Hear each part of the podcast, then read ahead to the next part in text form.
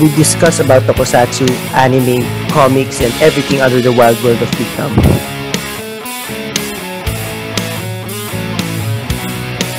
My name is Jomar, My name is Migs. and you're watching. Geeks out of nowhere! Geeks out of nowhere! Hi guys, it's ag- again another episode of Kicks Out of Nowhere for this month of August. No, Migs, ito na yung pinangako na natin sa kanila, no? Is dalawang episodes this month. Mm. So, ano nga pala ulit ang pag-uusapan natin ngayon? Ngayon, pag-uusapan natin since ah nakikita nyo naman yung mga suot namin. Naka-jersey kami. So, Oo, it's yan. kinda pretty obvious kung ano yung pag-uusapan natin. Which is, um, let's go to the world of basketball. And lalo na na sikat ngayon uli or pinag-uusapan yung The First Slam Dunk which is a new uh, upcoming anime movie na uh, pagbibidahan uli ng mga original characters ng Slam Dunk like sila Sakuragi, si Akagi, si Shirokawa, Mm. and the rest of the Shohoku team. So I we think it's also a perfect way na or this is the perfect time na para pag-usapan din yon lalo na we're in August so let's say August is the 8th of the month and then Mm. meron din tayong ano ah, lalo na nakalipas na eh yung ano August 24 so August 824 Oo. which is um kind of tribute to the late great Kobe Bryant Mm-mm.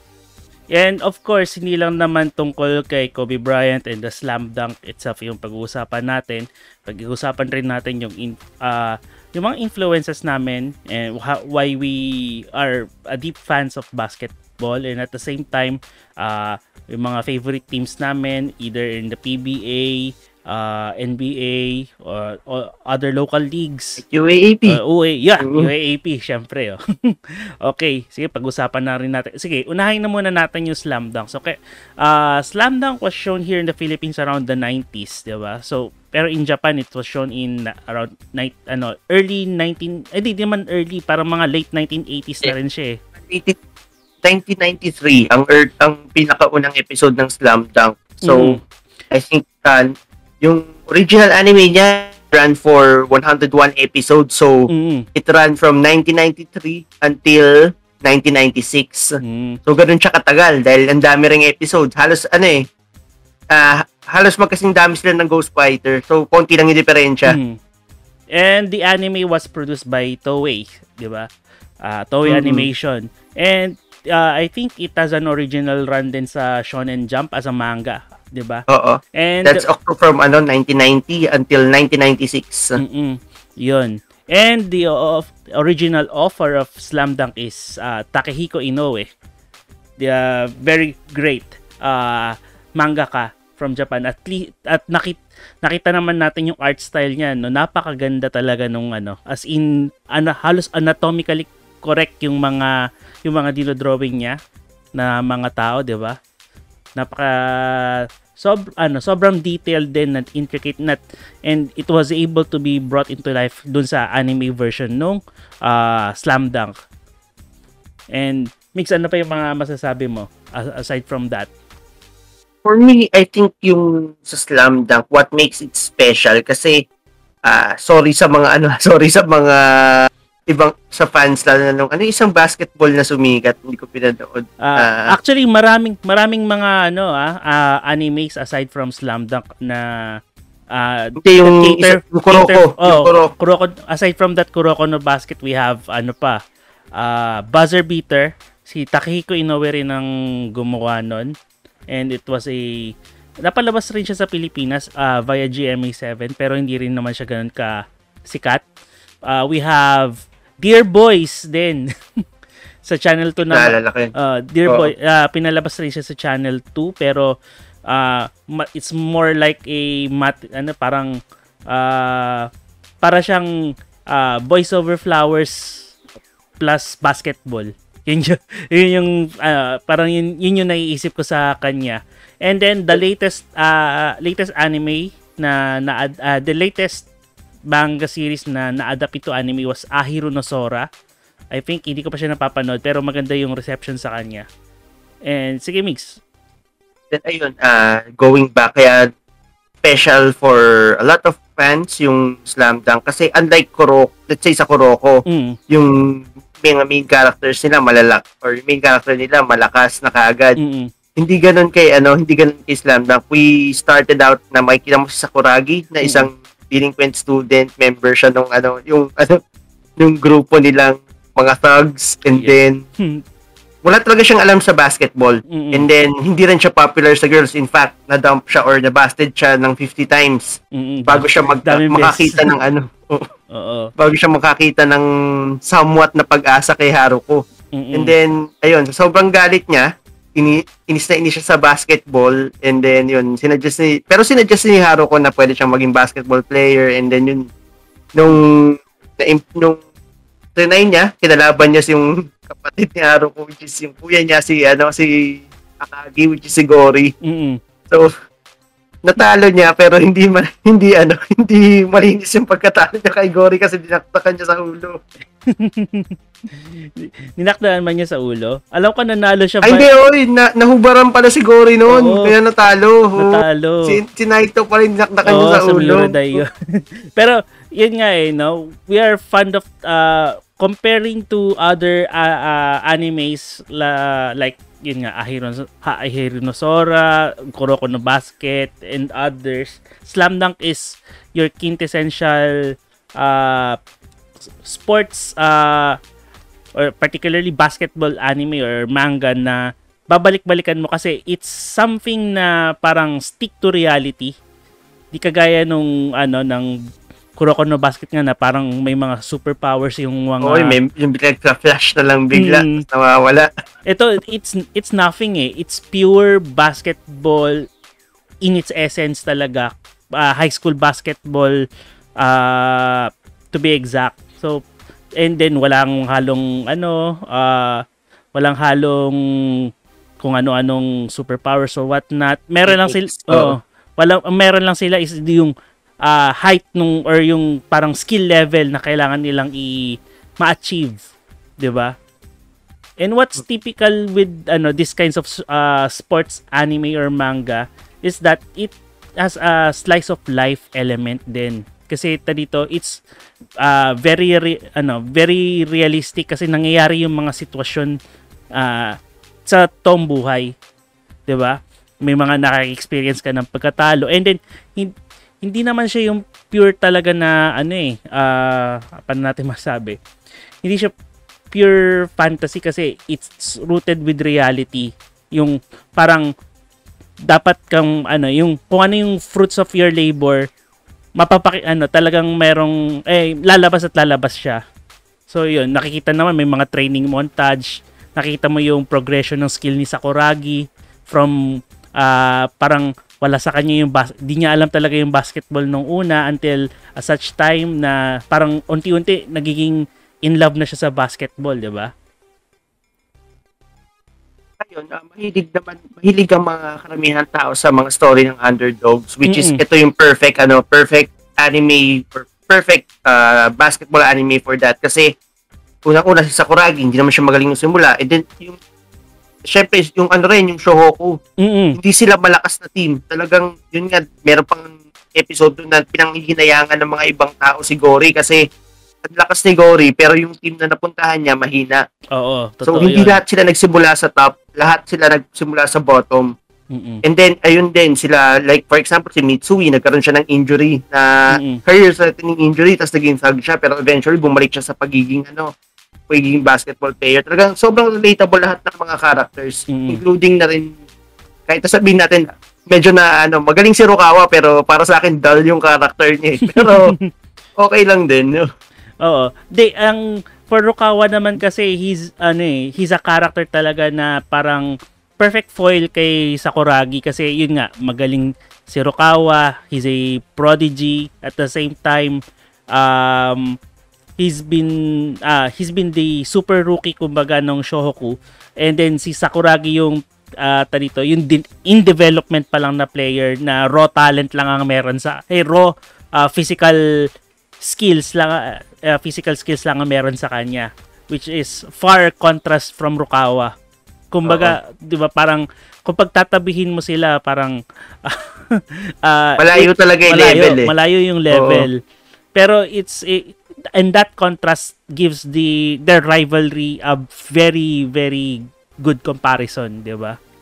Ayun, maganda yung ano, yes, malayo na nga yung, malayo yung, ano nila, yung talent level. So, doon mo nakikita talaga yung pagpupursige ni Sakuragi and yung doon lumabas yung na, kahit pa paano, doon, kasi di ba na, napapansin natin kapag malakas ang kalaban ni Sakuragi, doon lumalakas, doon lumalabas yung galing niya. Oo, totoo 'yun.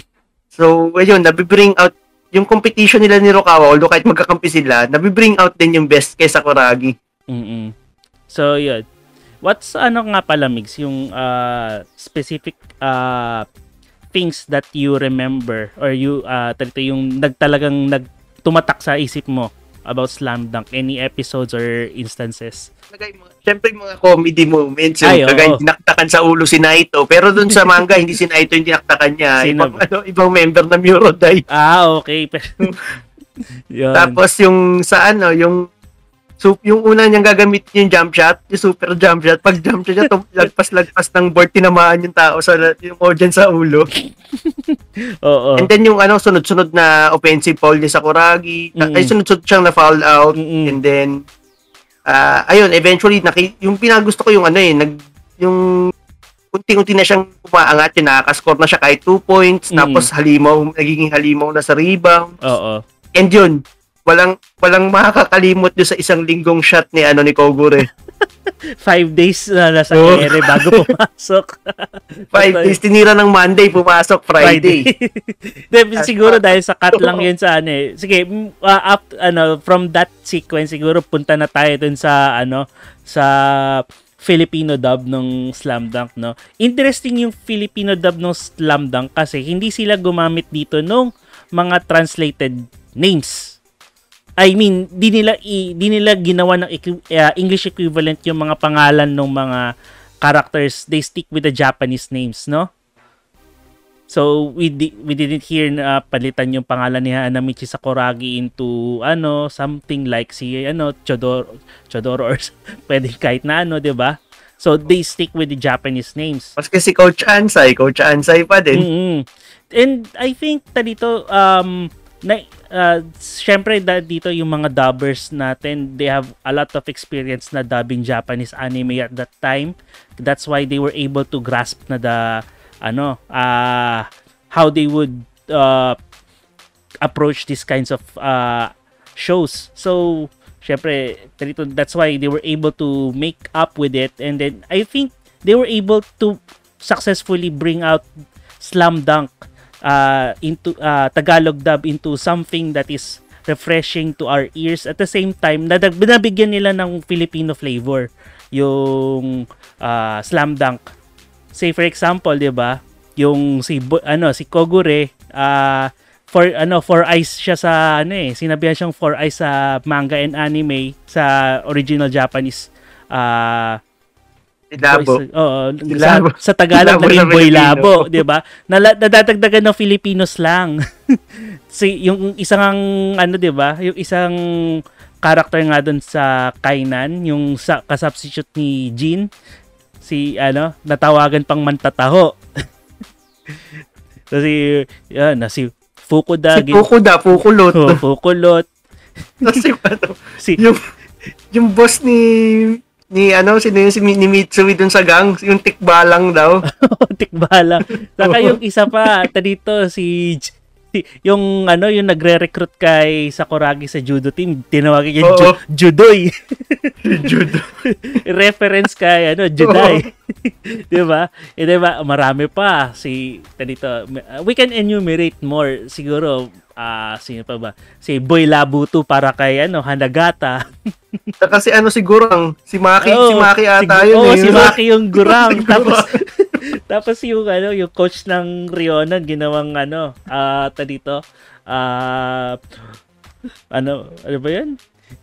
Yung matandang mukluba na may lupa. tapos sino pa ba? Um ah Uh, there are a lot of characters talaga na talagang ano eh binigyan nila talaga ng uh, Philippine uh, Filipino flavor because of those ano monikers. uh, Same uh, hindi siya kung maalala nyo kung kasidad nyo kami. Mm. Uh, hindi hindi first run sa GMA ng Slam Dunk. Ha? Naunang Oo. ipalabas to sa ABC5 which is mm. alam ko months lang one lang yung pagitan before nung nung original run ng Ghost Fighter naman sa IBC 13. So, Mm-mm. ang ang masaya doon, bakit hindi nila nagpalitan yung pangalan? Nagstick sila sa Japanese sa Japanese yung ABC5 kasi uh, uh, na-show yun nata around 1997 din nasa grade school pa ako noon. Mm, mm, mm. Totoo. And then y- yun basta nakakatawa lang nakakatawa talaga yung uh, Filipino dub as kay, kasi dito naintindihan na ng uh, dubbers yung and the production team yung uh, the story syempre napakasimple lang naman ng story ng Slam Dunk. And uh, at the same time, uh, ang dali lang maintindihan ng kwento. Uh, y- eh, sorry, sabi ko na nga eh, dali nga lang maintindihan yung kwento at the same time, ang dali niya lang uh, mag-grasp and ma-adapt into our language kasi yun nga, because of the story is very easy to understand. And then, yeah. Uh, same level siya sa akin ah. Same same level siya ng Ghost Fighter na kahit ilang beses ko panoorin, mm. pwede ko siyang ulit-ulitin, hindi ako magsasawa. Lalo na dito sa Slam Dunk, hindi lang siya ano, hindi lang siya fun to watch.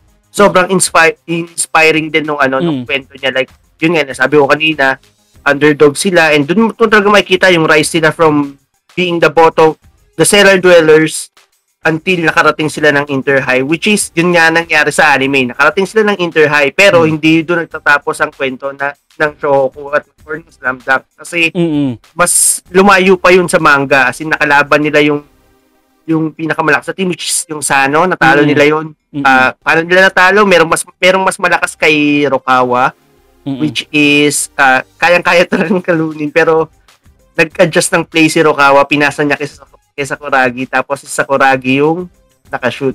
Mm, Pwede ah, ko nang spoil to kasi more than 20 years na yun natapos eh. Yes, yes. So, available na yan online. And then, syempre, ta dito, that's what we would expect naman dun sa this upcoming movie ng Slam Dunk. Anyway, kasi unlock, unla, uh, alayo na ng agwat from the original anime show, uh, anime show from this movie eh. Kasi syempre, ang daming nas, na-stall yung... Pwede ring reboot oo. yan. ah, hindi, movie yan eh. So parang kasi, di ba, yung mo- the movie is uh, taking, uh, will be at the, ang setting ng movie would be on the Inter High, di ba? And then, uh, kasi 'di ba, layo na ng from the ori- from the original run nga, 'di ba? Kasi I, I think ang daming mga nangyaring uh, events in between kung bakit. Kasi I think ata, di ba, ang daming uh, pinalabas na filler episodes ng Slam Dunk. That's why medyo, ano, uh, hindi na nag-agree si Takehiko Inoue with the direction of Toei. That's why it was cut na uh, somewhere. Hindi natuloy. Mm, hindi na natuloy yung adaptation ng Inter High which is now uh, malapit na. Uh, this year na yung ano uh, ipapalabas yung Inter High uh, or ma-adapt na into an animated movie yung Inter High uh, dito Inter High storyline nung uh, Slam Dunk. So, I think it we would expect rin naman na same level of excitement as to what we have uh, experienced in the original animated series. Uh, yung makikita natin from the movie. Eh, yun. Ano pang masasabi mo, Migs? Sa akin, actually, kung nabiting kayo sa ano, nabiting kayo sa anime, which is hindi nyo rin maintay pa yung bagong movie, you can catch up din dun sa manga, which mm-hmm. is one of my regrets din ng nung mas bata-bata ako, hindi ko na-collect yung manga na lumab- meron kasing lumabas dito, reprint siya mm-hmm. nung so parang Philippine edition mas mura, so around 100 something lang ata. Mm-mm. So, lumabas yung kumpleto. As in, mula volume 1 hanggang sa pinakahuli. Which is hindi ko na-collect. So, ngayon, mahi- medyo nahihirapan akong bumuli. Ah, hindi, hindi ko pa lang nasisimulan. Medyo nahihirapan na, mahirap bumuli ng buong volume niya. So, hopefully, sana, ano, in the future releases, magkaroon sila nung, ano, nung mga kagaya ng ganitong yung mga manga na pag nire-release ngayon parang 2 in 1 volume sa parang dalawang volume or minsan tatlong volume na sa isang ano sa isang book. Mm. So it would help a lot yung mga nagko-collect ng manga kasi ang magandang basahin din yung slam dunk sa manga. Mm. Kasi dati ako kaya ako nalaman yung conclusion. Ano eh, binasa ko sa National Bookstore. Yan.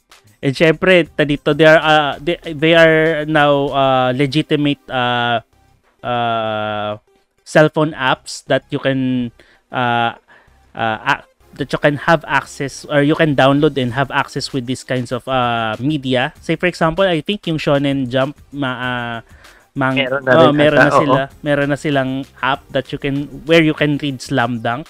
So, yun. Eh, kaso nga lang may subscription fee siya pero i parang ang subscription fee niya lang ata is around 100 to two, uh, 100 or 200 pesos. So parang bumili ka lang ng isang uh, drink na sa Starbucks worth 200 pesos May pang for, ka per naman eh, month. bakit hindi mo paggagastusan yung ano, yung Oo. ebook or yung kasi uh, or natin or yun, uh, mahitik. Ayoko ng ano, ayoko ng piracy over sa books or sa comics kasi Mm, yun yung ano eh, bina- th- those are books that was made by anang by love of their creators. So mm, it's meant to be read legally and yun ma- ma- malaking tulong na sa mga creators natin yung ano yung mag-subscribe ka or magbayad ka ng ka- ng kahit konting amount para sa work nila. mm, True.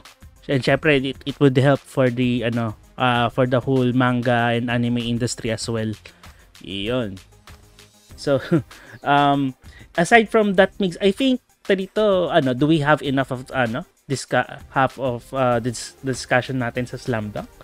Yeah, pwede naman tayo pupunta sa ibang basketball themed show or kahit nga sa NBA. Pero may gusto lang ako i-discuss regarding basketball themed show kasi Mm. meron akong gustong-gustong ano, live action siya actually, Mm. J-drama. Lumabas siya around 2009. Mm. So, uh, it was, the show is called, ano, Buzzer Beat. So, parang ano rin siya, slam dunk. So, hindi, hindi sikat. Pero to kasi pro sports naman. Mm. Uh, love story siya between, ano, between uh, isang basketball player na hindi sikat over, um, sama pa, I think, na nagba-violin. So, Mm. ah ayun, underdog din siya. Mahin, siya sikat dati, pero meron naman palang ano, may may natatagong galing. Basta andun din si ano, yung kasama niya sa team yung si Time si Time Red. Si kalimutan ko yung pangalan ng actor eh. Ah, so Japanese drama pala to. Mm, Buzzer beat. mm. Yun, yun. Sige, check ko yan. Ah, pero, sige, ah, after Slam Dunk, no? This is at the time of the nine- 90s siya pinalabas. It's the same time, it's the same era of Michael Jordan, uh, Michael Jordan's run with Chicago Bulls, no? So, and it also, I think, in, uh, sa pagkabata natin, it's an important uh, anime that molded our love for basketball, no? So, Migs, aside from Slam Dunk, ano pa yung mga naging influences natin for uh, the love of the game? Ako talaga, um, malaking factor sa akin yung ano, yung, yun, kasi yung dynasty ni Jordan, bata pa ako eh. So, hindi Mm. pa ako ganun ka, ano sa basketball, hindi pa ako ganun kahilig. Mm-mm. malaking factor talaga sa akin is yung tripit, yung original tripit ng Kobe Shaq era ng Lakers. Mm, that's Doon around... ako naging ano, doon ako naging basketball fan. That's around the year 2000 until Mm. year 2002. Mm, Then after that, ayun. Eh, During that time din sabay, ah, nahilig din ako sa PBA which is yung favorite team ko nga dati is yung Coca-Cola Tigers kasi yun underdog din sila tapos lumakas sila bigla dahil sa run and gun and yun alam ko maraming may hate kay Chot Reyes pero nung time na yun yun yung peak Chot Reyes ng yeah, na, peak Chot Reyes sa Coca-Cola Tigers Mm-mm. Rudy Hatfield, Johnny Abarrientos Jeffrey Carriazo tapos Rafi Ribis kung pero mixed ta dito doon lang nagsimula yung ano yung pagka ano ah, ah, around early 2000s nagsimula lang yung ah, pagiging fan mo ng PBA kasi ano, ah dati nanonood ako, gusto ko lang Alaska, ganyan kila Johnny A. Mm. Pero hindi ganun ka ano, hindi ganun ka ka ah, yung araw-araw or every night pinapanood mo. Pero nung pagpasok ng year 2000, ayun, ano talaga, susubaybayan ko na yun lagi. Mm. Kahit may, kahit anong, kahit minsan gabi na yung laro ng, ng Coke, pinapanood ko pa din. Yun.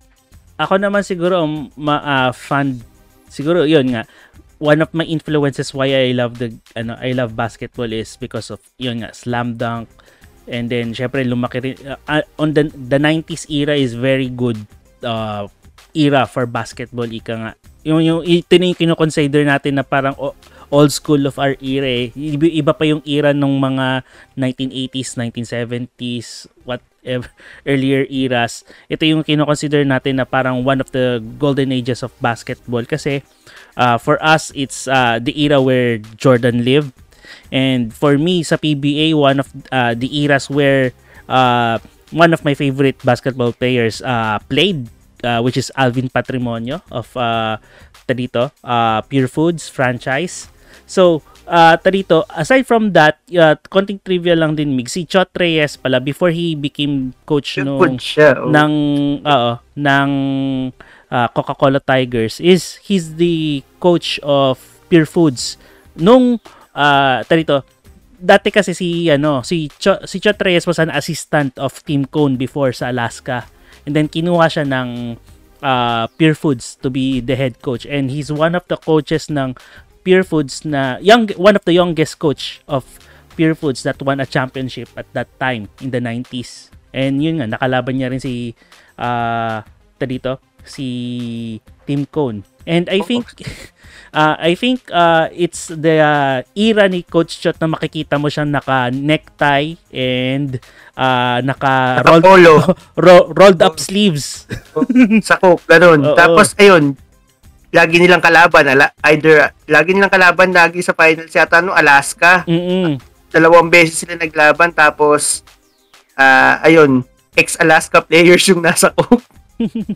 Si Yo. Pochuino, Johnny A, tapos si Bong Hawkins, si Jeffrey Carriazo. Grand Slam team yung 90s na yon ng Alaska. Actually, in- inis din ako sa Alaska noon kasi parati nilang kalaban either sa finals ay yung nga Pure Foods or Ginebra pero I think what I what did struck me was the ano talaga Pure Foods Alaska excuse me yeah Pure Foods Alaska rivalry which is uh Ginebra, ay Gordon's Gin, Alaska. Doon ako, yun yung Mm. unang mga pinapanood. Pero hindi pa ako ganun ka, ano, fan. mm-mm. Basta gusto ko lang Alaska. Dun. Oo. Ako naman pa talaga pure foods sa ano, yan. Naiinis rin ako minsan pagkalaban nila yung Hinebra. Sorry, ah. sorry sa ibang mga Hinebra fans na nanonood. Sorry ah. Di namin type yung ano, team nyo. hindi, hindi kami mala, hindi kami makainebra, sorry. Kasi lalo na ano, naalala ko nung ginawa nilang 26 tw- 2006, binalatan nila yung lineup ng Coca-Cola Tigers. Mm, Kinuha nila si Billy Mamarid, si Rafi Revi, si Rudy Hatfield. Walang tinira. mm, Kasi nat natira sa Coke doon si John Arrigo tsaka si Ali Pic, tas puro rookies. mm. Then eventually si si ano Alipik napunta ng ano. Token text. Token Na-trade kay text. Asi. Oo. Which is, ayun, kahit di nag-champion sa Coke si Asi, gustong gusto ko yung era niya noon. Mm. So, and then ano pa ba? Um so far yon PBA was uh, ng- hanggang ngayon naman nanonood ako ng PBA. Eh. Maganda rin naman ngayon ng mga games sa PBA. Syempre with the ano, with a lot of uh idol a lot of players that we knew from the collegiate uh, ranks na nalipat to eh, na nag-transition to professional. Sige, ah, sige ah, mapag-usapan na muna natin yung PBA lockdown muna tayo from the PBA to ano NBA. So napag-usapan naman natin si Kobe, 'di ba? He's your influence when it comes to uh, NBA and basketball in per, per se. So akin naman siguro ah, I can say Jordan is ma- more of my influence. Jordan, Pippen, and Rodman to be yung tatlong yun yung talagang masasabi kong one of my uh, idols in the NBA when it comes to uh, in the 90s. Ngayon siguro more on yeah, Kwame Brown. Hindi naman. Kwame Brown, Steph Steph Curry and ano, um uh Draymond Green.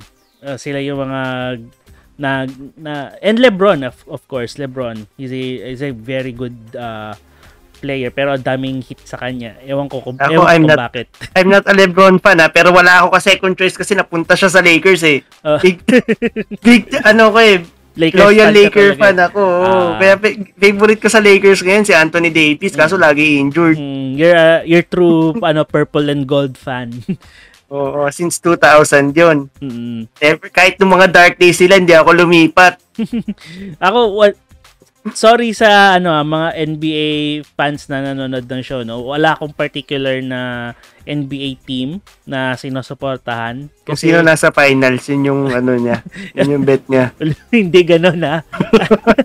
I mean kasi ta dito, ever since na yung Jordan era Bulls, hindi wala na akong ibang team na nagustuhan eh. Kasi parang for me, the quintessential team for me was the Jordan era Bulls talaga. Wala na. And then siguro ngayon I could uh, I I could appreciate the Golden State Warriors now. I could appreciate also the uh dito?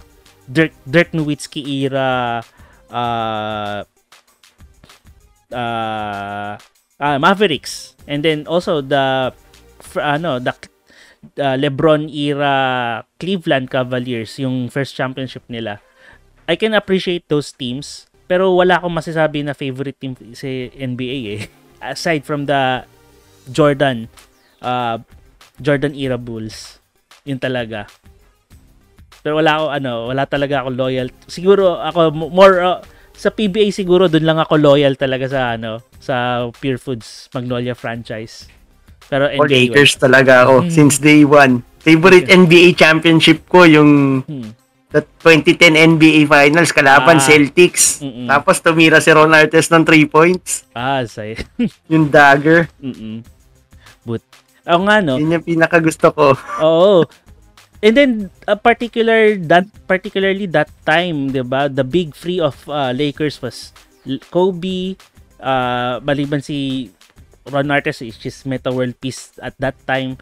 Uh, pati rin pala si Pau Gasol which will be uh, yung jersey niya will be retired for Retired uh, next uh, year. Next Oo. year for this in this coming season, no? So it's a mem- uh, memorable moment din kasi parang dito in one of the interviews before Kobe passed away uh, he said that it would be a very good time uh, kung pag uh, at the moment na i-retire yung jersey ni Pau Gasol Yeah. Hopefully malakas sila ngayong season pero syempre don't get hindi ko pa rin I don't get my hopes up kasi nga medyo sablay sila last ano eh last season di nga naka-qualify sa playoffs eh. medyo medyo sablay nga rin yung trading nilang trades nila ngayon eh I don't know Ayun.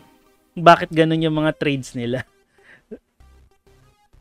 eh, wala na, walang ano eh, ah, kumbaga si Russell Westbrook, wala kang, walang kukuha ng kontrata nun, ang laki. Oh, Russell ano nga siya ngayon eh. Parang nung last season, he's, sh- uh, he's shooting lit- literally bricks. I don't know why.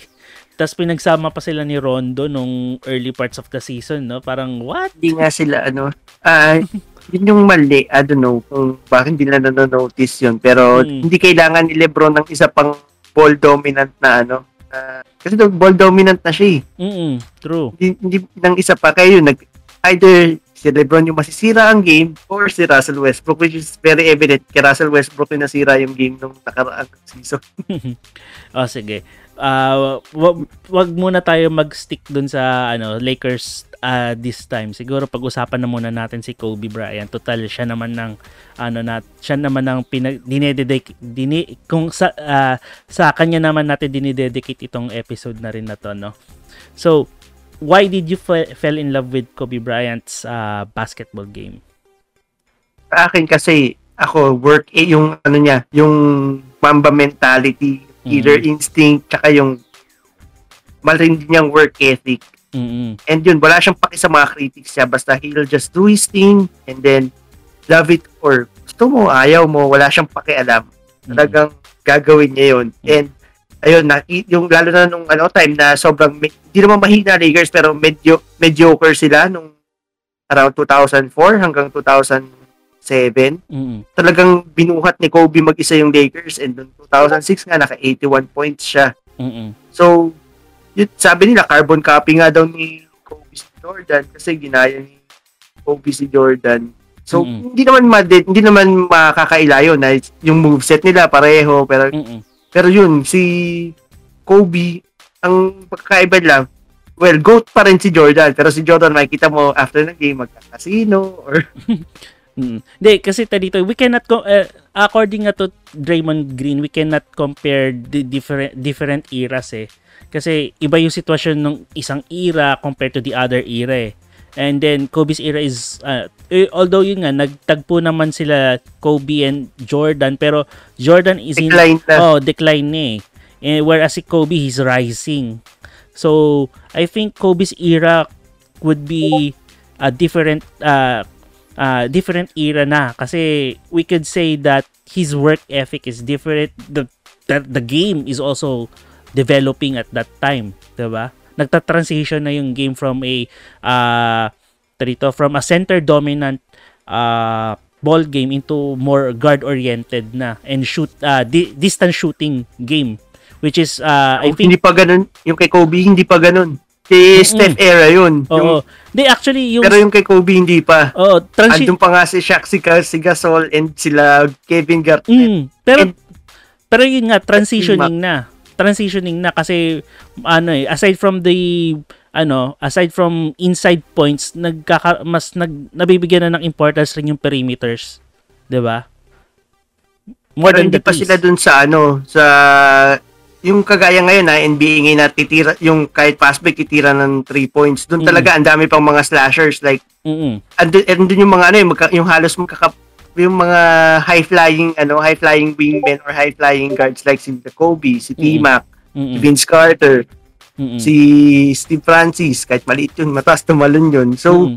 andun pa yung ano, andun pa yung sasalaksak sila. Unlike nung nung yung ngayong ano, ngayong game, nag ano na sila nag nag kumbaga nag-level up na. Dati pag fast break talaga tatakbo ka, Mm. go for two. Ngayon, mer- mas malalakas na loob, may titri, meron ng sure ball na 3 points. Mm. So yun, makita mo na yung ano talaga, eh, makita mo rin yung evolution. So Oo. kanina, ah, hindi ko naman kino-compare si Michael Jordan kay Kobe. Mm. Sinasabi ko lang na ano, yun, ah, sinasabi nila ng carbon copy, yung gano'n, tapos sina, si, si, ano, si Jordan, magaling, ah, kahit magkasino siya, magaling pa rin siya kinabukasan, or babagsakan ka pa, let's say, kahit meron siyang sakit, babagsakan ka ng 48 points sa ganyan. Mm. Ang difference na, si Kobe, si Kobe, pagkatapos ng game, mag-workout pa. Yung Mm-mm. talagang yung parang hindi siya napapagod, and yung, Wala ito siyang naman, kay, wala kay siyang Kobe satisfaction. wala siyang sa parang may pagkaano rin siya actually pares din pala sila ni Jordan na gano'n yung perfection medyo perfectionist din Mm. tapos ayun ah, si Kobe don't do load management which is yung kagaya na dislocate yung finger niya sa isang game Pina, Mm. pagpunta siya sa training niya kay Gary Beatty pinabalik pinabalik niya yung finger niya dun sa ano sa dati niyang place and then ayun sabi niya kay I believe sinabi niya kay Vanessa Bryant yun na ano ah, nagbabayad ng mahal yung mga tao just to see me play Mm. So, there's no reason why bakit hindi siya maglalaro kung, di naman, kung kaya naman. Oo. So, which is very different from the players today, no? Yung ganyang mentality. And then, syempre, ako, di ko naman favorite talaga si Kobe, but I, I respect his uh, attitude when it comes to the game. I respect his uh, approach dun sa, ano, when it comes to basketball itself. And also his loyalty dun sa team kasi isa siya sa mga rare breeds of players ngayon ah players at that time na nagstick lang talaga sa isang team. He's he, he's indeed a franchise player. Hindi siya na trade sa Hindi, kahit ano yun, oo. Hindi yun, ano ah, hindi yun walk in the park na 20 years siya. May times, may mga times na nagpa-trade si Kobe. Like, for example, Mm. yung unang-una nung 2000, year 2000, I think muntik na siyang matrade para kay Grant Hill noon. Mm. Dahil, yun nga, ayaw niya nung... Kasi, pagdating niya galing injury, bina, parang ginawa siyang six-man ni Phil Jackson, so medyo nainis siya doon. So, Mm. parang nagkaroon yata siya ng problema, and then, yun, muntik siya Grant Hill in 2000. And then, after nun, um, yung infamous yung 2007 na yun nagpapatra yung he wants to be traded yung Mm. muntik na siyang matrade sa Detroit pero ayaw niya maglaro sa Detroit kapalit sana nun si Rip Hamilton tsaka si Tayshaun Prince Ah, dito yung yung natalo sila ng ano ng ta dito ng Detroit Pistons. Hindi matagal 2007. Ah, Nung 2004. wala- no? 2004 sila natalo. Oo. So yung big yung Doon Fab umalis Four. doon umalis si Shaq. Oo. Pero naiwan si Kobe, 'di ba? Tapos parang dalawang taon silang laging first round na eliminate. So Mm. nainis na si Kobe doon. So ayun nag-demand siya ng trade. So muntik na siyang ma-trade kay Rip Hamilton and ano, station. uh, Tayshaun Prince pero ayaw niya sa Detroit. So may no, may no trade clause si Kobe so ba hindi pwede. Tapos ayun may nag-resurface din na ano na tumawag daw si Mitch Kupchak sa Cleveland Cavaliers Kobe for LeBron. So tininggayan ng Cleveland. Mm. And then yung pinakamalapit, yung sa Chicago Bulls. Maraming kapalit nun si Joakim Noah, si Ben Gordon din ata, tsaka si ano, Lou Waldeng, and Mm. may mga iba pang assets. Kaso, ah, gusto na ni Kobe sa Bulls, kaso ayaw niyang kasama dun sa package Lou Waldeng. Gusto kasama, gusto niya maka-team, maka-team. So, ayun, eh, hindi, hindi pumayag yung Lakers. Mm. Namatay, na ano, hindi natuloy yung trade. And then they got Pau Gasol instead for Kwame Brown Mm. and other players. Ayun, nanalo pa sila ng Oo. dalawang championship. Maganda maganda rin naman yung result ng trade na 'yon. Ayun. So, uh, after uh, ano pa bang masabi natin kay Kobe Bryant aside from being a great basketball player? Siguro he's talagang ano talaga, eh, he's an exceptional human being as well. Mm-mm. Ako sa akin na yung as a role model kay Kobe, sa kanya ko nakuha yung I think yung work ethic ko sa work ngayon. Kasi nung, stu- nung estudyante ako, hindi naman ako ganito. Talagang petiks sa petiks ako. Ah, Tapos yung gusto ko last minute gagawin ko. Chamba mentality. think yun- yung chamba mentality ako nung college. Pero yun, na-adapt ko siya. Doon ko siya, actually, doon ko, na, doon ko siya natutunan by heart sa work. Mm. Na yun nga, ah, hard work pays off and lagi ka dapat maaga and yun, ah, you have to do more. Hindi lang dapat yung inaas sa'yo. Dapat, kumbaga, inaas ng 100%, give them your 150% kung kaya mo. Mm, nice. That, that's good to hear from you, Migs. From chamba mentality to mamba mentality. Kasi Yeah. dati na estudyante, chamba mentality lang talaga. Well, yun. Sige, um, from P from NBA, uh, PBA, NBA anime, sige, let's go to the ano, um, where we're more we're more passionate sa college basketball. Ako mas mas passionate ako sa college basketball, lalong lalo na sa UAP. Siyempre, champion kayo ngayon eh. Ako, I Oo. have no words. pero pero uh, ito masasabi ko nung ano ah nung ah, season 83 ba 'yon? Napaka na, na talagang napamura ako nung tinalo ng UST ang UP nun. Lalo na yung Enzo Subido 3-point shot na yun. Ha? Oo. Mm, talagang, ah, shit. Sabi ko, ang sakit nun. Pero nangihinayang ako dun dahil lang dun sa ano. Ako kasi si, si Jay Cancino, eh, mantika lang, mareklamo ko. Sira. Huwag ka ganun ha. At least dito, ano na siya, uh, champion na siya. Pero, Ayun, kala mo nakalimutan ko na yan, si Mariano, pa, champion na eh. Champion na, natalo pa. Wag na, okay na yun. T- Dito, hanggang ngayon, hate pa rin, na, marami pa rin nag-hate kay Mariano ngayon na taga Yun ang tunay na King Archer. oh, baka maraming hate na naman na masabi sa iyo dyan, Migs. Pero yun nga, going back, it, uh, sabi nga natin, di ba, it's a good, uh, it's a good story about, uh, Slam Dunk is a good story about underdogs. It's also, uh, ref- kaya siguro rin, uh, dito, nagustuhan ko rin yung, ano, yung UP aside from, uh, dito, aside from the aside from being my alma mater is because of its ano ngayon dito yung uh, story kum, from uh, the 30 the 36 title drought na, na nawala na ngayon. Grabe 'yun. Dito naalala ko pinapanood ko yung ano, yung championship game against Ateneo. Tayo, grabe. Sorry ah, na, napapamura na ako dahil sa, na ah, recent memory lang to dahil talagang nung pumasok yung buzzer beater ni yung ano winning shot ni Joel Kagulangan halos mangiyak-ngiyak ko eh. Title drought yun na nawala na eh 36 years. Grabe yun. Na Ako ang kami dun ng friend ko, si Kwame, si Angelo Kwame, naging Kwame Brown daw. ah, alam mo yun, dito, kasi, na, ano eh, do- sa, um, I, li, uh, tong college days ko, 2006 ako nasa UP. dito, ah, uh, nakita ko yung ano dark days ng UP Fighting Maroons nun. Grabe, yung mga records na ilang panalo, one lang ang isang panalo lang sa buong season. Minsan zero nga eh. Ilang beses silang na 0-14, 0-14. Tama ba? 14. Oo, sa ano, sa uh, ilang ilang taon rin yung 0-14 and then yun nga, uh, then the bonfire happened and uh, no natalo na natalo ng UP Fighting Maroons nun yung uh, Adamson and then that that that bonfire thing started uh, the evolution of the UP Fighting Maroons basketball team.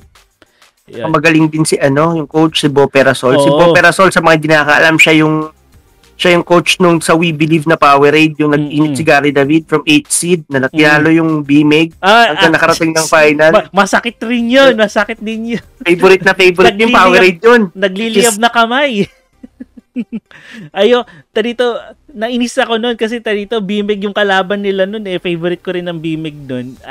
kasi ano rin, from favorite ko pa eh. Kasi Coke yun eh. Oo. Kasi Gary David pa nanton. Gary, Gary David, David, Marcio Lassiter, tapos si ano, JB Casio. JB Casio, yung pa yung time na yun. Kaso nga lang, tinalo rin sila ng ano, San Mig Petron ba? Token Text. Token Peak ng Token Text yun, yung pinakamalakas sila. Bat, ano, Pick Jason Castro. Oh, saka ano, Jason Castro, Jimmy Alapag, saka si Coach ano, Chot Reyes din yun. Chot Reyes, oo. Oh, 'di ba?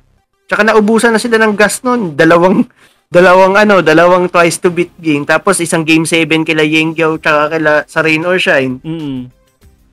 Tapos game ta, ano natalo nila ng game 6 ang ano, ang BMEG. ah, Hindi, Ay, say twice to beat yun. Twice to beat ba? Oo, uh, twice to beat disadvantage sila noon. Dalawang beses sila tinalo yung ano. Ah, uh, nga, quarterfinals yun. Number 8 seed sila noon eh. Oh, tapos number 1 ng BMEG. Oo. Ang sakit noon.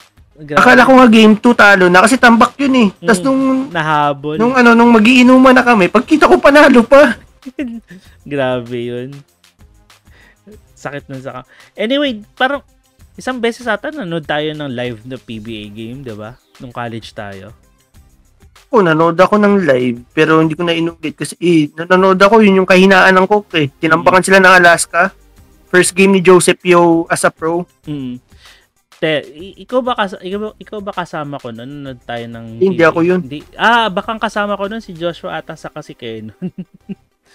Sila ata no. Oo. Nanood kami ano, Ginebra ata sa San Miguel yung game. Ah, hindi, hindi, hindi, basta di ko na rin maalala. Basta nakapanood na ako isang beses ng live game ng PBA na ta dito. Uh, parang basta sa alam ko uh, San Miguel nun kasi si Romel Aducol pa yung inaasar nila dun sa bench eh.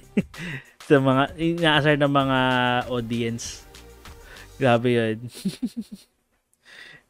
Si Romel Aduol, marami kong memories dyan eh. Doon pa lang sa ano, nag-powerade siya. Mm. Lamang ng isa yung powerade sa Inebra. Isushoot niya lang dalawang free throw, sablay pareho, tapos na-follow up ni Kagiwa, talo pa yung, talo pa yung powerade. ah, pero wag kasi Romel Aduol was a very, ano ah, important, uh, ito, piece dun sa title Kay Inebra. Uh, oh. Maliban sa Inebra, sa ano rin, sa Pure Foods franchise. Palitan sila ni Kirby Raimundo. Ginebra naman sila ni Eric Mink. Yung mm-hmm. Eric Mink na malakas ha, yung MVP MVP mm-hmm. Eric Mink, yung mabagal na sa Alaska. Mm-hmm. Ah, malakas rin siya Dukol nung ano nasa NBA siya doon sa Oo. Sila ni Reeves ang ano eh, mm-hmm. ang dominant sa NBA noon. Oh, eh. kasama mo pa si eh, ano, si ano, uh, Alex Compton. Diba? Oo. Kaso nakalaro na siya sa PBA as import kasi dahil sa citizenship. Pero sayang oh, eh, malakas sayang. eh. Mm-mm. Yun nga eh. eh. Parang yun nga, medyo ang PBA ngayon is hal, parang yun nga, medyo backwards. I don't know. So ayun, hindi na ako hindi na ako nanonood ng PBA ngayon kasi bukod sa 'di ba yung Coke binenta sa sa Global Port or sa Northport. Mm. Tapos to namang Northport napaka trade happy, lahat tine-trade. Mm. So parang wala nawalan na ako ng faith. So yun nag kahit at least tong at least tong Lakers kahit pa paano may ginagawa yung management eh. Mm. At Pero- and nanalo sila ng championship noong 2020. Pero hate mo ba ngayon si Robert Bolick? Ang galing naman ni ano ah, ni Robert Bolick sa North Magaling, pero eh, ano eh, alam mo yun, at the back of my mind, magaling siya ngayon, pero how long, how long bago siya i-trade? Dahil sobrang trade happy ng Northport. Feeling ko naman hindi naman siguro ite-trade si ano Robert Bolick kasi parang he's made uh he's now he's becoming the ano franchise face of the franchise ng Sabihin mo yan Ano? kay Terence Romeo at kay Stanley Pringle, ha? well, kasi ta dito wala di na kaaway naman ni ano eh ni Coach Pido si ano eh Terence eh. Kaya Si Pringle, trade nila para sa tatlong bench guys. Eh, syempre ta dito laki na rin ng pay kay ano kay Stanley Kaya, ano, Pringle. Hindi na ako umaasa na na mag-champion at at, at any given time or soon yung Northport. Lalo na ngayon, meron silang Robert Bolick and Jamie Malone. So, it's only a matter of time I, na I think makikita ko yan either sa Ginebra, sa San Miguel, or sa Pure Foods.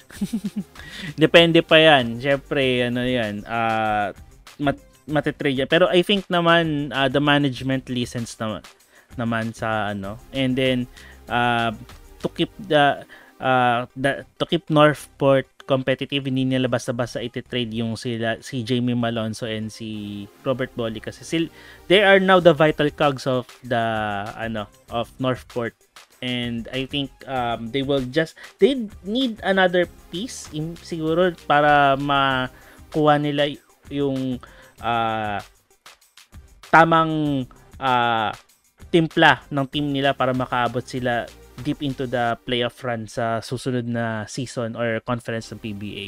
I think In- import. Need na rin pag-stop ng SMC na mag, ano, mag-hoard ng talent kasi medyo hindi na maganda sa mga players like, let's say for example, si Ronald Pascual. Nagka, na, na-depress dahil Mm. lagi siyang nasa end ng bench ng San Miguel. So, Mm. hindi siya maganda talagang practice sa mga, or hindi siya, kawawa yung mga players na magagaling dapat, hindi nagagamit kasi na-hoard sa isang, ano, sa isang star-studded na team. So, ayun din, honestly speaking, nakasawa ng panoorin either San Miguel or Hinebra lagi sa finals. Mm, kasi kahit ano naman eh, kahit na team ano kahit TNT or ano eh, 'di ba? Ah, mas gusto ko nga Meralco or other teams na man ang mag-finals eh. Kung hindi kung malalaglag early early in the playoffs ang Magnolia. Pero Kasi ayun eh, mm nakikita ko, eh, na, anda, actually, dami ko na rin nababasang mga comments. Talagang pababa, pabagsak si PBA dahil nga dun sa pag-hoard ng talent. Kasi, kumbaga parang wala nang silang ina-offer na something new. Parang next season, alam mo na, San Miguel uli sa finals. Well, Or, kasi palitan lang eh. Well, Pali- kasi, well, kasi ta dito, um, yun yung ano eh, yun yung mga teams with deep pockets eh. I think that, I think that PBA needs really to, ano, enforce the salary, sa, ah, salary cap. Salary cap, yun Mhm. nga eh. Kasi, paano ma-afford yung, like, for example, San Miguel, parang pito dyan or walo dyan superstar. Paano mo pagkakasya yung salary cap doon? Uh, yun nga. And then at the same time, syempre, ngayon nagka the ah, players have now the op- ano, uh, have the option now na maging unrestricted Oo, di ba? di ba? Kagaya kay Jericho Cruz, bigla na lang siya umalis ng NLEX. mm to San Miguel. Kasi yun naman kasi yun naman eh um it's inev- it's undeniably naman talaga we they have uh, at teams under the SMC and uh, MVP, MVP umbrella have deep pockets that they could uh, they could get the players that they want. And Good for ano, good Oh. for their team pero bad for the business or bad for the league as well Yes. kasi yun nga eh. Talagang kumbaga ngayon na yung kung magsasabihin natin yung state ng PBA, sobrang naka-decline talaga siya. As in pag minsan manonood ka ng games, walang nanonood mm, and yung pa yung iba hindi, di ba dati lahat televised? Ngayon Mm. may mga hindi na televised na games eh. Di, actually lahat uh, tarito televised pa rin. Actually nga tarito marami pa rin nanonood sa although yun nga the li- live games hindi na siya gan- kan- karaming nanonood pero kasi it comes with the accessibility and technology na rin eh. kasi kung papapansin mo maraming nanonood via ano uh, signal play and uh, Facebook via smart ano smart sports umaabot pa rin na at least 10 ano thousands ang nanonood via those uh, platforms. Kasi mas accessible na ngayon yung ano uh, games ng PBA hindi mo na kailangan pumunta ng Araneta Coliseum para o Smart Araneta Coliseum para manood ng games. Kaya mapapansin mo kahit na hindi puno yung ay kahit na hindi puno yung uh, either MOA or Smart uh, Smart Araneta marami pa rin nanonood via online. Yung ticket sales nila, yun yung nagsasuffer. Mm, yun lang naman na nagsasuffer. Pero, ah, uh, karamihan pa rin naman, there are people that are still watching the game pa rin. Yun na, the bottom line is, yun nga, access, yung accessibility lang kasi ang nabago. Kaya, makikita natin na yung ticket sales ng PBA is uh, on the low. Although, yun, yun pa rin, nagagawa pa rin nila mabawi yun eh ngayon na medyo umo-okay na rin ang sitwasyon natin in, with regards to COVID. Yan. And Kami ng players tumatalo ng B-League or ng ibang... Ayun, isa pa yon Isa pang issue yon Kaya, kaya medyo nangangamba ngayon yung mga teams uh, dahil uh, maraming mga talents, potential talents na tumatalon to other foreign leagues nga. Uh, say for example, uh, si uh, Ferdy Ravena to B-League, even Kiefer Ravena, silang dalawa, uh, Dwight Ramos, they, they are potential basketball players na franchise players sa PBA na nakukuha napap uh, di naman sa napapayat pero na nare-recruit to other uh, leagues kasi medyo aggressive yung kanilang ano doon recruitment for Asian talents. And syempre syempre malaki rin yung bayad. Well, better mas ano eh, mas kumbaga better competition dahil na-expose sila sa mga inter, other international mm. ano international talents. Mm-mm. And yun nga, yung sinasabi ko rin kanina, mas yung mas magandang exposure and hindi ka kumbaga magagamit ka ng tama kasi like for example ngayon dito yung isang team ng horde ng mga players may times talaga kahit superstar ka sa isang team tapos mm lumipat ka doon sa kabila, hindi guarantee na malaki ang playing time mo. Eh, mamaya meron kang kaagaw sa pwesto doon. Tapos mag, mag ano kayo, mag lalabang kayo dun sa same spot and then, ayun, minsan may nagsasuffer talaga. Hmm, pero ta dito, um, there are other players din na from, ano no, pro, na na-recruit to other leagues like for example sa B-League na hindi rin ganun kaganda yung binig, nabibigay sa kanila na minutes say for example kay Juan and Javi Gomez de Leaño kaya umalis sila rin ng uh, B-League First Division and Second Division kasi hindi rin naman sila nabibigyan ng maayos na minutes. Same as uh, with other players rin dito sa P- sa PBA uh, na lumilipat ng other leagues like MPBL or PBA ano PBA D League or minsan nagiging P, ano sa 3x3 na sila napupunta kasi nga, di sila na, yun nga, di nga sila nabibigyan ng minutes. So, siguro ang one solution na pwede talagang mabigay uh, na pwedeng gawin ng PBA is to expand. Na, yun nga ang problem which is tatamaan na naman yung mga favorite teams mo. Ayaw ng S, bawal yung ano, bawal yung may competition. Like for example, naalala mo yung Phoenix kaya na-delay yung ano mm. nila, yung pagpasok ng even ano, Even yung na, nila kasi oh. Petron Petron yung ano nun eh San Miguel mm. during that time. Mm-mm. And then syempre yung Chooks Dugo, 'di ba? Ngayon ka-competition nga nila yung ano. Oh, yung Magnolia. Well, well talito um hopefully ma-realize nila yon na it ano that kind of setup uh, kills the ano kills would kill the PBA in the long run. Hopefully matanggal nila yung ganung ano, uh, ganung uh, policy sa PBA na they... Ang problem, oh, controlled sila ng either eh, yung mga pinakamalaking franchise nun is SMC tsaka yung kay MVP, MVP group eh. Oo. Di, pero yun nga dito kasi uh, de ito ah, say for example lang ngayon ha. 'Di ba Token Text eh ano, uh, is a tele telecom ano siya, 'di ba? Telecom brand. Uh, pero more more uh, more uh, it's more cellular, 'di ba? Nung pumasok itong si Converge which uh from uh, uh from buying ano, from from uh, from buying the franchise of Alaska, 'di ba? Nagpaalam sila din okay naman sa ano, sa eh, kay MVP. Wala namang problema, 'di ba?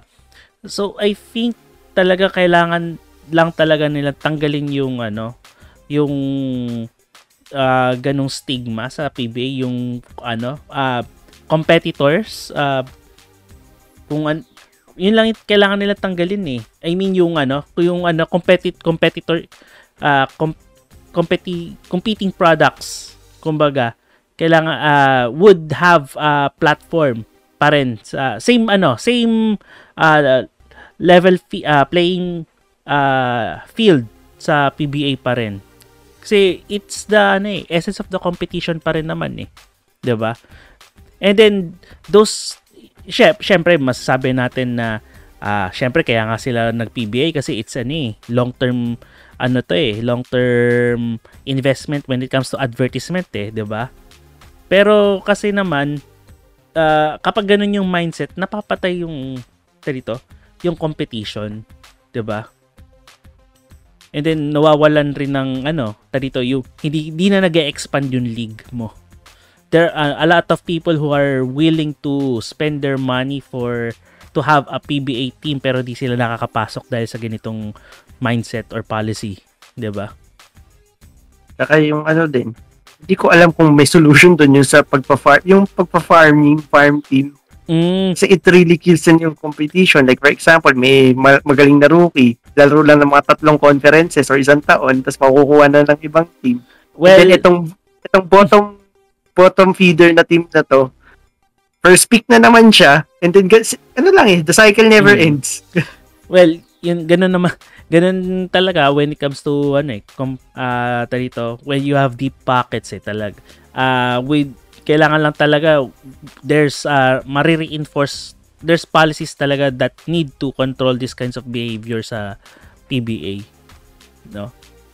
Well, yan any other mix ano ah uh, masasabi na at least siguro mapag-uusapan pa kaya natin yung gilas para Ayoko na, stress na oh, wag na, wag na natin pag-usapan. Well, actually, uh, wala, actually, ito medyo, sa akin, uh, honestly speaking, negative ang ano sa akin ng, uh, lalo na ng PBA. I don't watch it, hindi ko na talaga siya pinapanood. Mm-hmm. Nakikita ko lang yung games, yung results, pero hindi ko siya mm-hmm. pinapanood. Same with sa ano rin sa Gilas. Kasi nakaka ano talaga. Ah, uh, kumbaga nakaka-stress panoorin lalo na basketball na nga may politics pang involved. So hmm. medyo ano, medyo hindi siya hindi, kumbaga. I came or I watched to enjoy the game pero hindi ganoon yung nakikita ko eh. Mm. Lalo na yung lalo na yung ano yung for example yung favorite team mo may habit na mag mamigay ng picks or mag-trade ng mga best players nila. So, it's really not, ano, it's really not good. At least sa Lakers, papagtsagaan ko yung dark case sila kasi let's say bad personnel lang, ganyan, or meron talagang, like for example, nung, nung time na, ano, time na in-overpay nila si, ano, in-overpay nila si Holding tsaka si Timo, Timothy Mosgo. So, bad, bad management lang talaga. And yun, nakita ko rin naman sa NBA hindi laging ikaw yung ano eh, hindi ikaw laging nasa top. Eh. Like for example, the Golden State Warriors, mm. they built through the through the draft. O tignan mo na sila ngayon. Mm-mm. Meron talagang ano, may wonders. Tsaka 30 teams 'yun. Well, may ano, kumbaga yung competition mahigpit. Let's say kahit yung mga small small market teams na walang pumupuntang players, pwede rin nila magawa yun sa Golden State na build through the draft. It takes ano lang talaga the right personnel and the ano uh, right moves. Unlike yung ginagawa ng Brooklyn, trade ng trade ng picks. Ayan, tuloy. Yan nga. Well, ako lang, ang sa akin lang, I still love to watch PBA kasi uh, for me, it's still enjoyable to watch. Uh, Siyempre, di, di, di ko rin na, uh, I think naman na maganda yung competition ngayon kasi ito dito, uh, I can see the teams now are competitive. Yun nga lang talaga. We hindi naman natin may pagkakaila na there are things that hap that's happening in the league that na medyo uh, hindi natin nagugustuhan 'di ba? Pero we just hope and pray na those things would uh dito um na mawala and we're we're hoping rin na about the Gilas naman we're hoping naman that things would come up uh, better. Uh, Siyempre, mahirap eh. There are things, uh, yun nga, nahaluan ng politika or what not. Pero, uh, we can what we can ano rin naman we can air our sides our criticism but not on a toxic way naman there that unlike other people na talagang uh, talagang binabalahura nila yung ano Binabash uh, nila. Oh, binabash nila, binabalahura nila pati pagkatao ng mga players na which Oo. is which is bad. Yun na yun. Oh. Mm, Tao rin yan, nagkakamali, mm. nagkakamali din yan. It's the system talaga yung problem, mm. hindi yung ano, we hindi can, yung Oo. We can criticize the system but not the person naman. I, I mean, uh, yung the person, uh, yung pagkatao, the humanity of that person. Wag na nating... Na pag magbabasa ka ng Mm-mm. comment sa Facebook, sobrang toxic. Mm-mm, yun nga. ba? So, wag na nating dagdagan siguro sa on our end. Yun lang. Pero syempre, we, we still appreciate the game itself. Basketball is still Philippines number one sport. Hindi natin mapagkakaila yun. And it's in, uh, it influenced us in many ways siyempre, siyempre, uh, on your work. And then, ikaw nga, di ba? You can, ano pala, no? Eh, si, ano rin pala, kwento mo na rin pala, Migs, yung ano, yung mga leagues na uh, nasalihan mo. Sa akin naman, ayun, uh, actually, medyo, ano to, kwento. Mm. high school tayo, ayun, uh, doon tayo nag-basketball, lagi akong binabangko, di ba? Mm. So, eh, wala naman. nagba hindi nung college ayun actually doon na nasama ako with the right company right set of people. And ayun uh, medyo kahit pa paano na level na develop ko hindi naman na develop na magaling. Nagkaroon ako ng consistency sa ano sa paglalaro. And tamang exposure din. And eventually pagka-graduate nakukuha pa din nakakalaro pa din kahit ano uh, role player. Yun. Uh, minsan hindi talaga natin maiiwasan na you're the last man on the team kasi yun, talaga hindi naman ako athletic, mabagal ako. Tapos, ah, uh, yung bad reflexes, ano lang talaga, sipag lang. Mm-hmm. Yun, yun nga, sabi ko kay Kobe kanina, ayun, yung work ethic and ano, hard work, hard work beats talent. And, mm-hmm. ano, kap- kapag hindi nag-work yung talent. Speaking of ano, high school basketball natin uh, ano nga ba mga memories natin doon. Parang uh, alam ko we're one of the ano eh nung high school tayo we're one of the uh, sabihin natin na ano weakest team sa section. Weakest team. Ako talaga, weakest team talaga. Oo, oh, weakest team talaga tayo. Ako, hindi ko in-expect, hindi ko in-expect na ka, nung college na magka, na makakapaglaro pa ako and makakala, makakalaro sa, ano, sa mga, sa, in, sa sports fest namin sa AB, sa UST. Mm-hmm hindi ko hindi ko ina-expect na magiging part ako ng legal management basketball team and eventually magkakapaglaro pa after college ngayon uh, sa Cheese Factor, sa Serenity, tapos sa iba-iba pang league, sa iba-iba pang team. Hindi ko na in-expect na may na, mag, kumbaga yung ano, yung yung playing career ko. hindi ko hindi ko in-expect na ganun siya ka, ganun siya hahaba kasi kung maalala mo naman ako yung pinakabangko sa atin nung ano, nung mm ay, di naman. Di naman na napag ano napag nakakapaglaro ka pa rin ng maayos nun. Hindi ka naman bangko. mas bangko. Ewan ko lang kung sino pa mas bangko sa atin nun. ng high school. Di ko napapanga di ko napapangalanan pero alam alam ko. di ba? dito, alam, alam ko nung high school natin, dito, walang yaka, ikaw yung nagbansag sa akin ng Totoy Bibo. Hindi ako yun. Di ba? Sa commentator yun. Aga. Gano. Pambihira naman kasi, dito, kahit ako binansag ng Totoy Bibo eh, dito, ginawa ko, kasi, ano, pure, pure hustle lang naman yung ginawa ko nun. si Devilman. Si, si Devilman. Devilman na butas ang kamay. Ay, grabe. First, yun, grabe naman yung Totoy Bibo. Pure hustle yung first six points ko dun. Grabe. Totoy Bibo levels na. Kung along neck eh. Lang yan naman yun, no.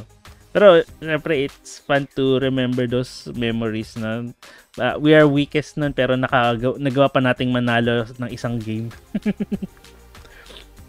fourth year. Sobrang disappointing din. Natalo natin yung ano, yung first year tapos binalikan tayo ng, Oo. ng second year and third year. Oo, grabe. Wala- Walang yari yung mga game na yun. Pero one of one of the memorable games talaga sa akin yung third year tayo. Kalaban natin yung first year nun. Apat. Apat lang tayo. Oo. Apat no, na-foul out. Nangyayari. Di ba naputol pa nga yung game natin? O, kasi gabi na, hindi Oo, magkakitaan. Hindi magkakita naputol. Dahil walang ilaw. Tapos pinagpatuloy ng susunod na, ano, susunod na araw. Tapos nag-overtime pa. Nangyayari yun. Tapos, i, sino pa yung mga na-fall out sa atin? Ang dami. Iilan na lang tayo natira. hindi, hindi na foul out yon May issue kasi, may mga hindi nag-show up kasi na Ah. ano, nasabihan na ano, na masasakit na salita. grabe na, grabe naman yun. well, Tapos meron na inis, meron na inis sa officiating, nag-walk out. ayun. pero at, le- pero at least, Pero legit may isang out. uh, ilan na natira dun sa atin? Apat. Tapos, Apat. Ako, ikaw, si June James, si Jason. Si Jason yung ano, winning shot eh. Oo. Yung lumawag pa lamang ng isa. Oo. Grabe yun. Buti na lang. Parang yun na ata yung career high ko dun. 14 points. Maalala ko. wala, na, wala nang itataas pa sa official sa isang official game. 14 points yun na yun. Ako nga, 12 eh. 12. Oo. Pero, ganito Sa ano na yon ligang labas ko na nakuha yun. Mm, buti ka. Buti ka nga nakapaglaro ka pa ng sa ligang labas. Ako hindi na. Mas marami na magagaling sa akin dito sa office. Kasi nung high school, 8 points yata career high ko. Nung college, 8 points din. Mm. well, at least. Tapos average ko nung college kasi nako-compute namin nung 2.5 points per game. Ay, te lang, meron pala ako isang naalalang game noon. Nung sa nung high school tayo, pat first year ata tayo nung second year. Yung nagkaroon ng first intram sa atin. Dito. Te, yung hindi ako yung magpap yung magsasab ako, hindi a- pumasok na lang ako sa court, kinalabit ko yung referee, di na tas pumasok na lang ako na technical ako bigla. Tinawag ako technical putik. Bakit? Committee. Bakit? di, yung pala di ako nagpaalam sa committee para magpa ano, mag magsabi na magpaalam magsab. Di ko di ko naman alam yun eh, kasi sa, ah, ano lang ba yung nilalaro natin doon na basketball kan- sa kanto-kanto lang tayo naglalaro nun, wala namang referee nun eh. Di ba? Nung college kami, na technical kami kasi anim kami sa court. Yung isa naming, ano, yung first year college kami, ni isa naming gwardiya pumasok. Hmm. Gulat kami, nakadepensa kami, anim kami. Bigla, ah, naglalaro kayong volleyball? Tatlo yun nandun sa may 3 points. volleyball ata nilalaro niyo, Migs. eh. Ayun. Technical kami nun eh. Technical kayo. Ay, grabe. Well, ang layo na napag-usapan natin from slam dunk to our nostalgia ano nostalgia from ano sa basketball. So, ha? And then one hour na rin tayo nag-uusap. Siguro Hmm. siguro mix any other final thoughts na lang about our ano about our discussion. Yun, sa akin, ayun, kung mahal, kung love niyo yung basketball, wag lang kayo mag-stick sa panonood. Try nyo rin maglaro and then Mm. try nyo, try nyo rin magbasa ng mga books about basketball. Like for example, yung 11 Rings ni Phil Jackson, tapos Mm. yung The, The Mamba Mentality ni Kobe Bryant, which is includes yung mga pictures ng mga ano niya, ng mga ng journey niya with the ba- with basketball tapos ah, ano pa ba mag, marami pa magagandang books na about basketball eh. May mga Mm. hindi ko lang nababasa. Meron lang hindi pa hindi ko pa nababasa. Mm. Well, for me naman, um, it's good to be a sports fan. Ah, sorry, sports fan, uh, and also a basketball fan, a basketball fan in general. Kasi ito dito, um, ano, it, uh, it, uh, you can relate to other people eh. We who has, who has the same passion eh. You can play, you, ah, lalong-lalo na rito sa Pilipinas, marami kang mahanap na pwede mong maging kalaro and eventually maging kaibigan through basketball. So, and I think, ano, yun nga, sabi nga ni Miguel, uh, with the right mentality, you develop your personality. And I think basketball could help uh, develop your personality as well. Na, uh, hindi lang sa laro, kundi pati na rin sa tunay na buhay. And yun nga, uh, you, we can, you can get inspirations from different people. Say for example, and other, uh, like Kobe Bryant's life or uh, Michael Jordan's life, kung paano nila, kung ano yung approach nila sa game. Yun nga, you can also appreciate other media from uh, uh, that, ano, highlights basketball. Say for example, ito, Slam Dunk.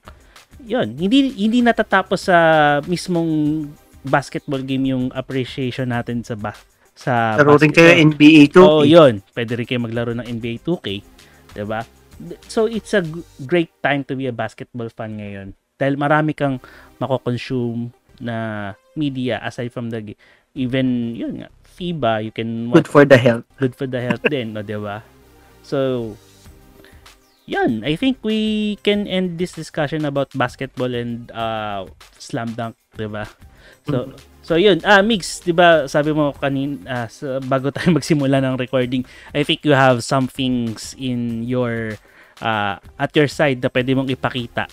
Yes, kasi since kakabigi lang namin ng mga updates last ano, last recording. So, mm. bago tayo mag-proceed sa shoutout, gusto ko na sana magbigay ng mga recommendations for people na gustong magbasa ng comics. Mm-mm. So, unahin natin itong um, Star Wars number 25 na I think nabili ko to sa Comic Odyssey about two weeks two weeks ago. So this one um standalone story siya na which includes four ano four stories four stories about um Anakin and Obi-Wan then Darth Vader and Palpatine tapos kay Poe Dameron and then meron ding meron ding kwento kay Kylo Ren. Mm. I think mer- meron pa namang copy nito sa Comic Odyssey so you can grab a copy if you're interested. Mm-hmm. Then, next one, um, siguro last, I think last week ko binasa yung The Future Foundation and yung continuation ng Fantastic Four ni Jonathan Hickman. So, ito yung isa sa pinaka, uh, isa sa mga pinaka the best Fantastic Four run ever. So, uh, meron kasing time for a time na ano na akala nila namatay si Human Torch. So, mm. naging Future Foundation sila, pinalitan ni Human Torch si pinalitan ni Spider-Man si Human Torch. And sobrang ganda yung run ni Jonathan Hickman dito. As in, kung mahilig kayo sa sci-fi and sa mga mind-blowing sci-fi elements, you should read this. Mm-hmm. And then lastly, ito kakanbasa ko lang kanina. Uh, actually, binili namin to ng girlfriend ko kahapon sa fully book sa Glorieta. This is a manga which is um Tokyo Revengers. Uh, mm. Anime na rin siya sa Netflix, makikita yes, nyo. So, actually, sobrang, ko na yan. Actually, ang gan- gustong gusto ko siya. Nung binabasa ko, hindi ko siya binitawan na mm. sinanggal sa natapos ko. So, this is about um, Takemichi na nalaman niya na namatay yung ex-girlfriend niya dahil sa isang gang war. So, mm. nagkaroon siya ng chance na bumalik 12 years into the past para makorek yung mistakes. So, ayun. Doon iikot yung story nun, which is ang ganda. Sobrang na, nakaka-addict. Nasa anong chapter ka na nun? Ano to hanggang volume 2, so chapter ano na, po, ano eh. Ano na nangyari dyan? Baka mas spoil kita. So hanggang dun sa nakalaban kasi Osanay, dun sa Mobius. Ah. Yung magsisimula pa lang ilaban yung ano, Mobius tsaka ng ano, ng Tokyo Manji. Ah, okay. Okay. Oo nga. Ah, dito mala- malayo na yun na... Malayo sa anime eh, oo. Uh, pero gusto kong panoorin din yung anime actually. Baka nga panoorin ko later. Pero depende pa rin kasi hmm. nagbabasa ako ng Hellboy. ako, napa, ako, na, ako ngayon nababa... Uh, I'm ano recent uh, dito updated ako sa Tokyo eh, sa Tokyo Revengers so hindi ko na sasabihin sa iyo kung ano pa yung mga ano mangyayari. Gusto ko kasi siyang ano eh gusto kong basahin siya in print kaya talagang inaantay ko talaga yung alam ko yung next volume nito sa August 30 lalabas so hopefully hindi ko siya na-reserve sa Comic Odyssey pero hopefully makita ko siya sa fully book kaagad. Mm. Sana umorder kaagad yung mm. Yan, sige. Bago tayo mag-shoutout, siguro what's in store pala for the next month. Sige, ako na magsasabi, no? So, uh, dito, I think I'm very much excited to uh, say kung ano yung topic natin for the next month. It's about my, one of my favorite anime manga series na pinalabas and eventually nagkaroon ng live action adaptation which is Rurouni Kenshin. Yon. So, I think we have surprise guests. Uh, ano, ma na-invite natin to have a discussion about Rurouni Rurouni Kenshin. So, please, uh, dito, uh, stay tuned for the, for that episode. So, ayun, we can proceed now with the shoutouts, Migs. Una ka na. Yun. Ah, sa akin, gusto ko lang sana mag-shoutout sa mga kaibigan kong mahilig mag-basketball. So, hindi ko na iisa-isahin. And, Mm. ah, ayun, sana rin support nyo yung team namin sa Metro Central Basketball which is BBCCF. Although hindi ako nakakapaglaro masyado because medyo busy mga nakaraang linggo lalo na rin baka next week di pa di rin ako makalaro. Hopefully ah, magtuloy-tuloy yung mga panalo and makaabot hanggang finals. May yan, may ano, tarito. Uh, is uh, are- there any avenues to watch your games aside Mm, from nakala- meron silang page sa, fa- sa Facebook which is you, you need you need to follow lang Metro Central Basketball. So nag ini-air nila yung or pinapakita nila ng, ng live yung mga games. Mhm. So every Saturday. Yun. Sige, any other shoutout pa, Migs? Tapos ayun din um I want to give some shout outs sa aking girlfriend kay Kata. So thank you sa for your never ending support para sa ating sa aming page and ayun meron akong i-upload na video soon about um, the Spider-Man month na kakasend niya lang sa akin. Ginawa niyang edit kanina. so, sobrang thank you. Alam ko, um, yung during that, may, may, during that, um, during that time na sinut natin yung video, um, hindi maganda yung situation nun. Pero, um, tinuloy pa rin natin. We're still be, we're still, uh, naka, we, we were still able to pull off. So, sobrang na-appreciate ko yun and thank you for your patience Mm. and thank you for understanding. Yun. Okay na? Mm-mm. Oh, sige. For uh, ako naman, so shout out to my um sa nanay ko. Yun. Yeah, as birth, birthday month nila nga, ng ano eh ng kapatid ko. So yung last episode na sabi ko na yun. And ang syempre shout out na rin sa wife ko kay Ice na ah, di ko pala nasabi last episode pero we celebrated this month our third wedding anniversary. Yun. So yun. Sabi, thir- tatlong taon na na nasa Subic tayo. Oo nga. Ter- tatlong taon na. Well, dito, three years after our wedding, pero syempre, ila, nine years na rin kaming ano, uh, in in our relationship. So, mahaba na rin. Mag, all, we're almost 10 years na rin, nahaba na rin. Yun. And also, kindly support our, eh, kindly support her uh, commission, uh, endeavors na rin, lalong-lalo na sa, uh, on her commission. So, if you're interested about uh, her artworks and gusto niyo magpa-drawing sa kanya, uh, you can send her a DM via Instagram at Fort Caroline and she will send you the details about the commission works. Yun. And syempre siya rin yung gumawa ng visuals ng ano yung logo and the uh, yung artworks dito sa aming podcast. So, eh, yan. Thank you very much uh, to my wife. And syempre, uh, shoutout na rin sa mga high school classmates natin. Ewan, ewan ko lang kung sino pa yung sino high school classmates natin nakikinig. Eh, eh, also to my college friends, I think uh, there's uh, listening naman. yun. And also, yun, don't forget to like and uh, like this video, uh, share this video na rin with your friends and syempre um uh, hit the like button and subscribe to our channel uh Geeks Out of Nowhere. You can also catch us on uh, Instagram and Facebook.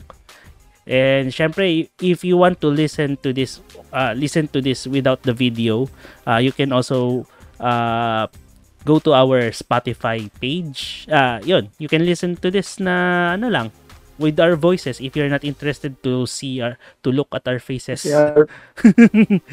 Yun. Ah, sorry. Yun din. Kung may suggestion kayo sa topic, you can put your co- leave your comment. So, Yes. and we'll see kung ano pa yung pwede nating i-discuss in the coming months. Yun. Okay. And this is uh so this has been our second episode for this month of August. I don't know kung ano, kaya pa ba natin ma-pull off yung ganitong ah ganitong see. Mahirap mag-commit. Maghirap mag-commit pag ano. Oo, lalo lalong lalo na bear ano approaching ang months, bare months oo. and we're going to be very busy with our work But Mm. hopefully we could still continue creating episodes for Saka yung pag-gala-gala namin, continue lang yun. Oo. May mapupuntahan. Ayun. So, okay. Guys, thank you very much for listening. Okay, so we'll see you next episode. I na- my name is Jomar My name is Migs. and we are Geeks out of nowhere. Don't thank know. you.